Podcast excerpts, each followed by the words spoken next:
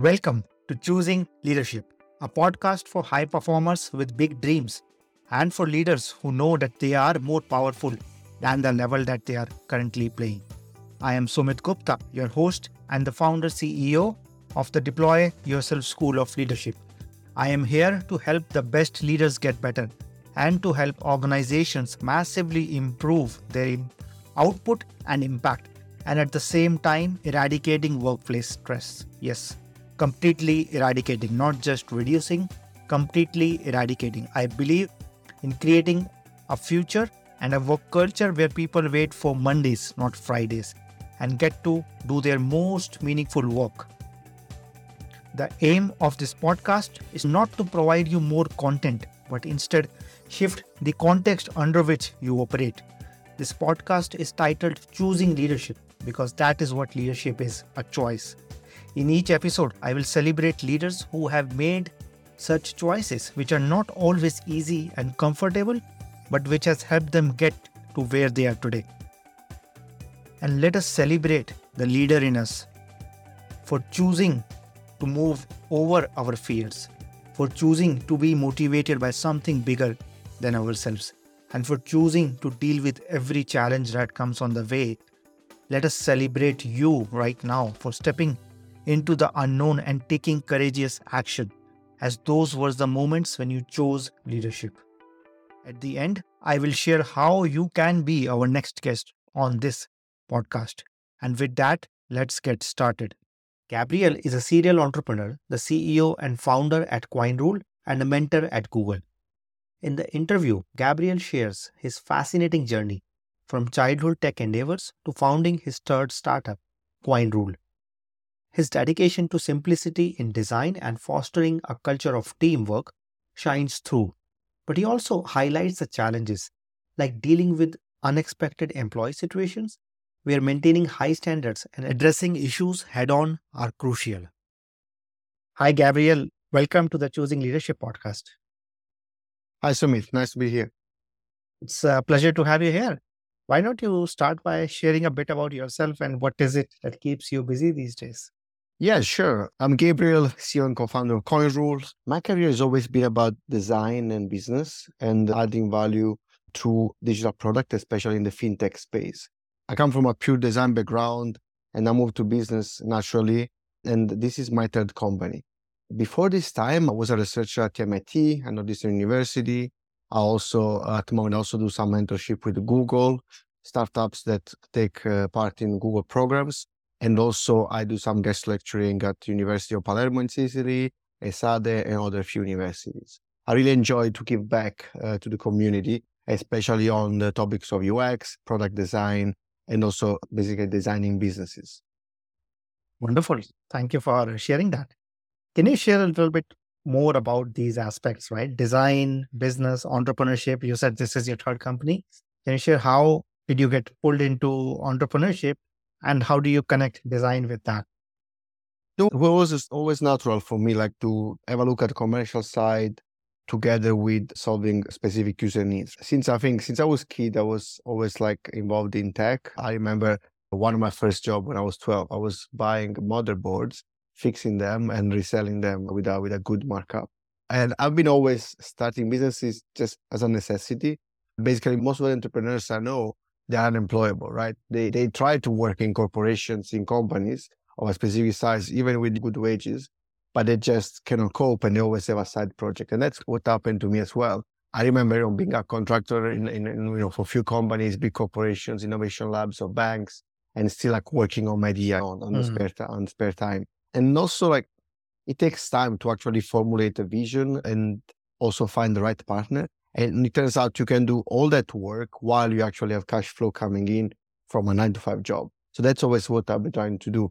And, and, naturally, I, I transitioned from being a, a consultant or working for big companies or, or the, the academia at university to uh, building a startup and becoming a proper entrepreneur. The first two startups were very good learning environment for me. One was about and cosmetics and, and tech applied to that world. It was a very good organic growth, but I felt there was not really what I call uh, founder market fit.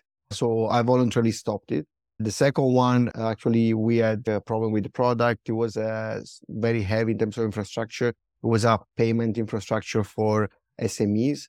And that one was a big obstacle, also not finding the right team. And, and then that's naturally uh, died. And then this is the third one, mm. Coin Rule. And so far it's going so good. Yeah, yeah. And and before I come to the startups, I want to talk about what you said, business almost as a necessity. So was there something in your family or in your culture that pulled you towards doing that at that young age? I think what had a big influence on me was my parents that like business together. And so we always, we were always talking about that basically at home. And mm. it was a big part of our life, right? Every moment was really based on, on that, on that, on the schedule, or on the commitments, on the project we had at work. We were brainstorming idea at home it was almost like running a company inside and outside the house. And also the, I think also the dynamics between them too, that basically they were both co-founders. It really made me naturally the person who I am and, and always thinking about the commercial aspect of a venture. That was a big thing. And, and I would say now when women, when we started at Coin, we have the, the good practice of doing the accounting, the financial almost every week to keep all the book in order, actually really spend time on customer care, even if now we are as a founder, we are obviously busy also on the other side of the business. But the idea of looking around the business, analyzing the businesses, see what to improve and being intolerant about some part of your business, that I think that I think is the most important uh, aspect and, and behavior you can have. So I think really when you're intolerant about a specific thing that, that is in your present, that creates your future. And that being intolerant about that and always having an improving and self-improving mindset even with your business it's a key especially for a fast growing venture. Yeah thank you for uh, adding that uh, background. I think it's uh, so easy to miss uh, many times we are actually taking up skills or lessons from uh, like from our background without any formal uh, education mm-hmm. now you're going to B schools you have your own startup in fact the third startup you're meeting a lot of entrepreneurs and founders what else do you think that you carry forward? What are some of those key lessons that you have learned, maybe growing up in a family or continuously talking about business, which uh, are either missing or not as emphasized in a traditional education, which should be? I, I think there are like several aspects to this question. So I mean, I think that you know it's it's always a set of values, right? You have a set of values that then you bring in your business, and that basically uh, represent the vision that you have of the world.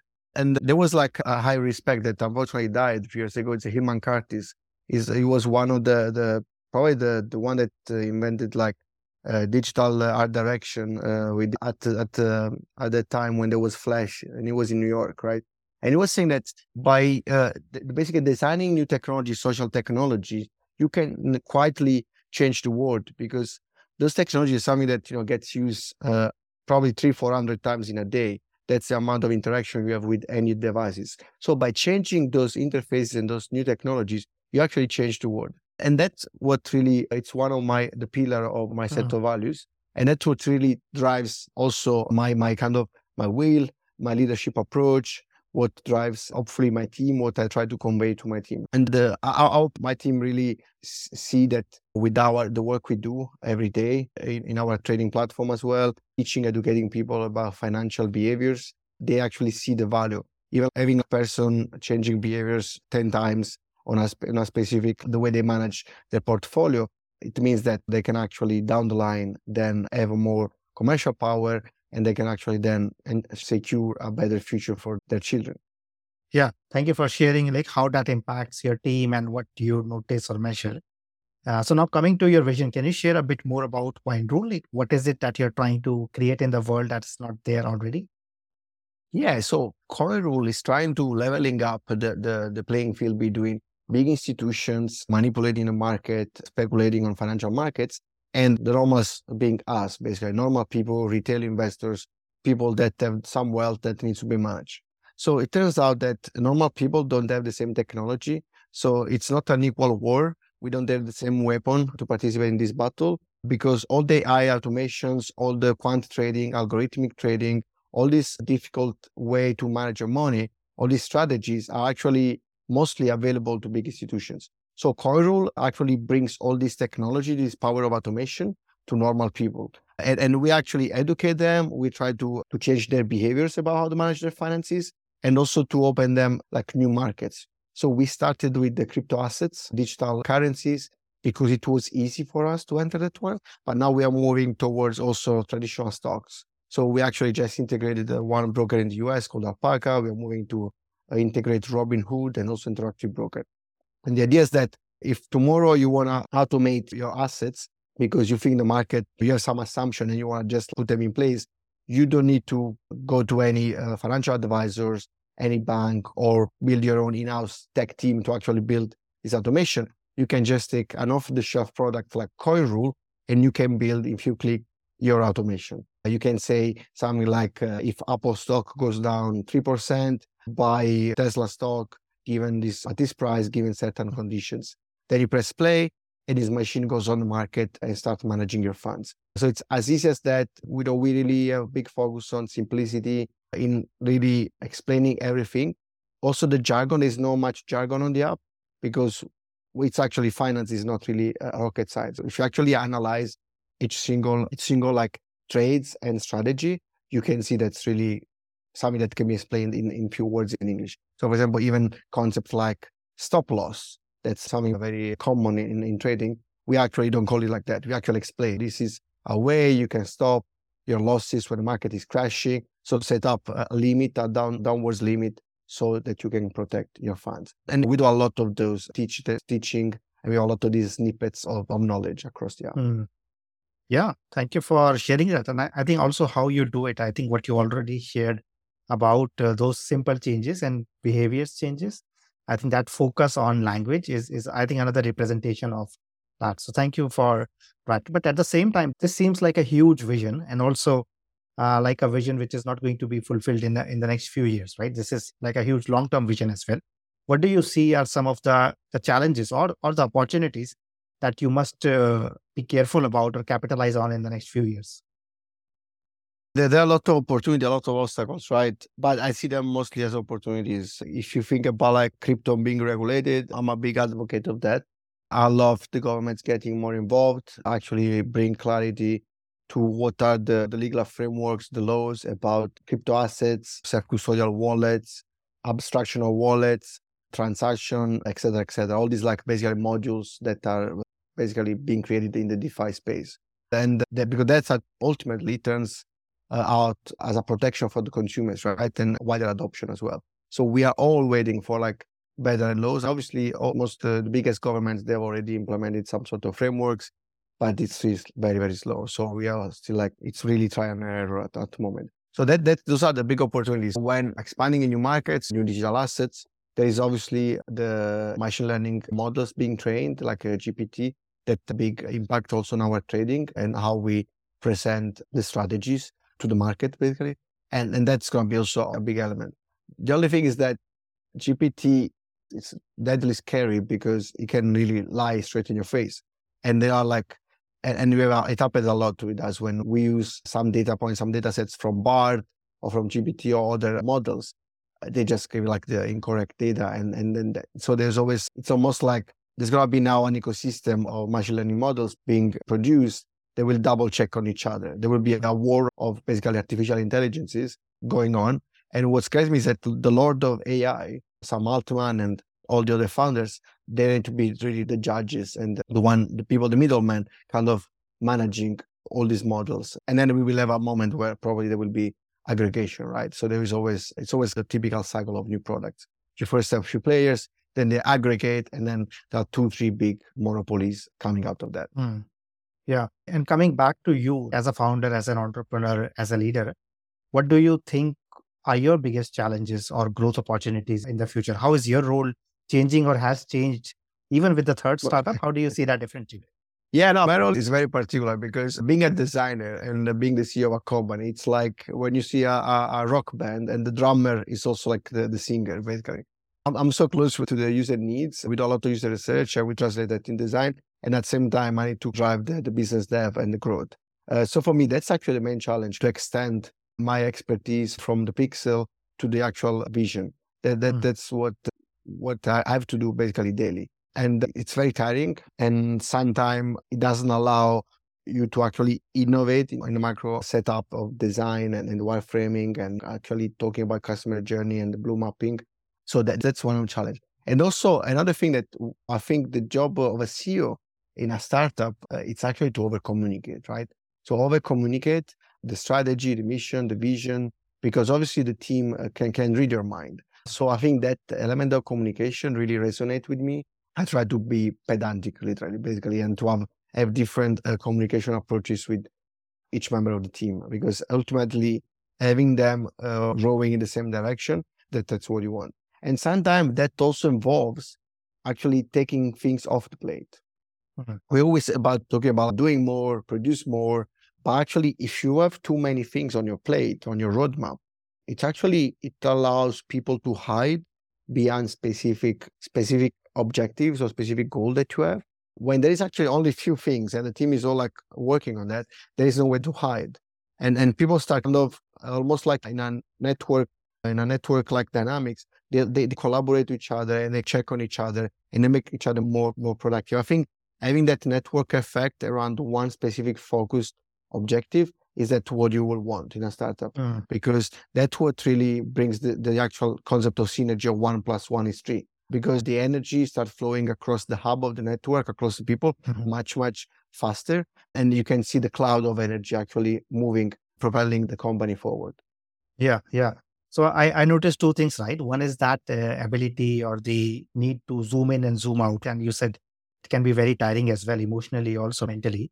And the second is tailoring your communication to the person that you're talking to. At the same time, maintaining that everybody is focused. So, how do you manage that energy how do you manage yourself to be able to deal with all of these different dynamics and still be able to steer the startup in a particular direction? Yeah. So dissolving yourself in the team in the moments where you need to let the team flow, it's like uh, hard in the moment then, especially when then you need to get all the team back and steer the wheel and bring them somewhere else. So I always tell my guys, like when you join a company, you join a team first and then you join as an engineer.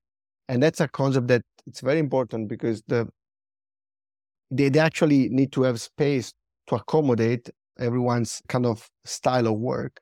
And at the same time we have to actually double check especially when we recruit. We now have a huge effort on recruiting but we especially most of the question about the style of work so when do you, at what time do you wake up we are a remote company so we need to understand if you work in a remote company what do you expect from your first day to be like what do you expect your colleagues to talk to you? How and which mm. style do you prefer to, to, people to approach you with? And there's a lot of, of different questions. And I think the style of work, the terms of matching people in a team is the most important element that really determine the success of your experience with that specific team. And and part of like my job as a CEO is to dissolve myself in the team, but also make sure that this part are mm. actually mm. then at the same time part of the same nucleus or team, but also they are separated when they actually they need to be steered. It's like someone, I, mean, I think Ben Horowitz was saying something like that the glue that brings the people together, that's actually the culture of a company, right? Hmm. And that's basically the glue that holds them together when something goes wrong. When something goes wrong, they all turn to actually the culture and the value that you transmitted to them. Uh, and that's you know what you really want to achieve. Oh, I, I love that. I love that that how you focus on the team and not just on the individual job description or the individual accountability or the bonus rewards, all of that. But the first thing is that you are a part of a team before you are your role, before you are a software engineer or whatever. And especially in a remote setting, I think that can be so easy to miss out on. And you gave a perfect example of how you deliberately ask those questions to make sure that people understand that they're joining a team or company and not just like getting a job. So thank you for yeah. Exactly. Exactly. Actually, we, we also now we have a starter pack, and one of the slides is literally it's divided in two parts, and there's like what is cool, what is not cool. So mm-hmm. really to make clear, also about they talk also about managing side projects, right? Everyone is side projects. It's amazing. We actually love that, and it's like what's cool having a side project that takes 12 hours a week. That's okay, or actually 40 hours a week, and then it can affect also your full time job. So these are kind of lines and, and that you have to really explicitly make it clear to everyone, especially when they are from different cultures and across the world in a remote setup. Absolutely. And I talk to a lot of founders, I talk to a lot of small entrepreneurs. And I think what I am seeing is is you are deliberate even at a very early stage of your company or with a very small team also. And uh, I think that is often missing, which creates problems or challenges as an organization later on when you start to scale, when you start to, when your team starts to grow into their 20s, 30s, 50s, and beyond that. And I think you're, you're deliberately focusing on that much earlier, which will serve you well in the future as well. So thank you for like caring for that and then taking action on that. Also, as we begin to wrap this up, can you share something about you which most people are not aware of? Tell me about me. Okay. Something like very interesting that I play underwater hockey. Mm. It's, a, it's a sport that uh, was born in the US. I started when I was at MIT. Basically, dragged by a friend of mine. I was like, yeah, tonight you come with me, please. It was a surprise. I, I like swimming, but I get a bit bored of going up and down the lanes. This sport is amazing. It's basically you are all geared up with your snorkeling equipment. It's five versus five. There are goals under the water, and there's a puck and there's a stick, and then basically you go up and down the hmm. water, mm. and and then you basically you have scores, and it's an amazing sport. So underwater, okay, it's amazing. And then when I moved back to the UK, I was looking for a team and I couldn't find it. I was like, why does it exist? It turns out in the UK they call it Octopush. like typical British, they change names. And then I joined the team at Imperial College, and actually we also won some minor tournaments versus against the other universities. So it was a lot of fun. Now I have not played for the, you know, at least a couple of years, but I'm looking to go back because it's a lot of fun. Oh, thank you for sharing that. I think that looks quite intensive, both physically as well as like emotionally.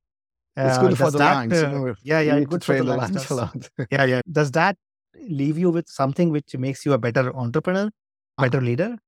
To be honest, I, I love like team sports, and it just makes me happy because I'm an extrovert. I just I get energized. And then on the other side, also I'm obsessed with the tennis, right? And that's more like mental for me, like more like mm-hmm. I'm like with myself, more psychological. You're there in your core, in your court.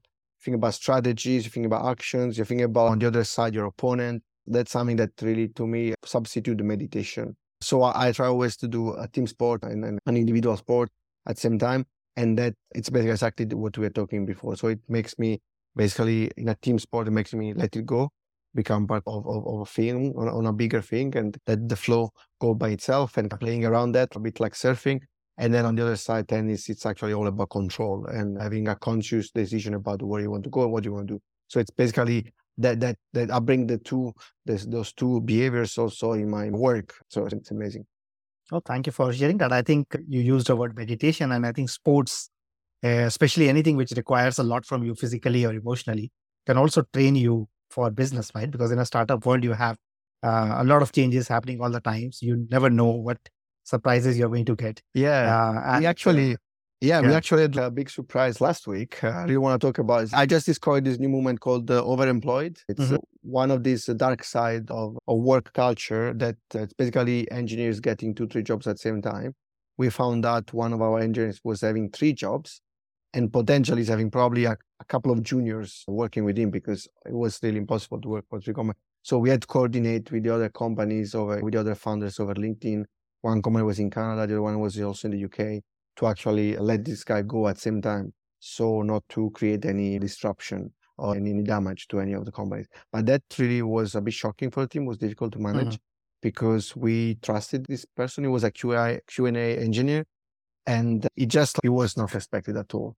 And this is one of the things that happens. And I think after a few years of entrepreneurship, having a common, you learn, you have a, t- you know, thick skin, you learn how to basically like ignore those bad feelings that come mm-hmm. from those situations.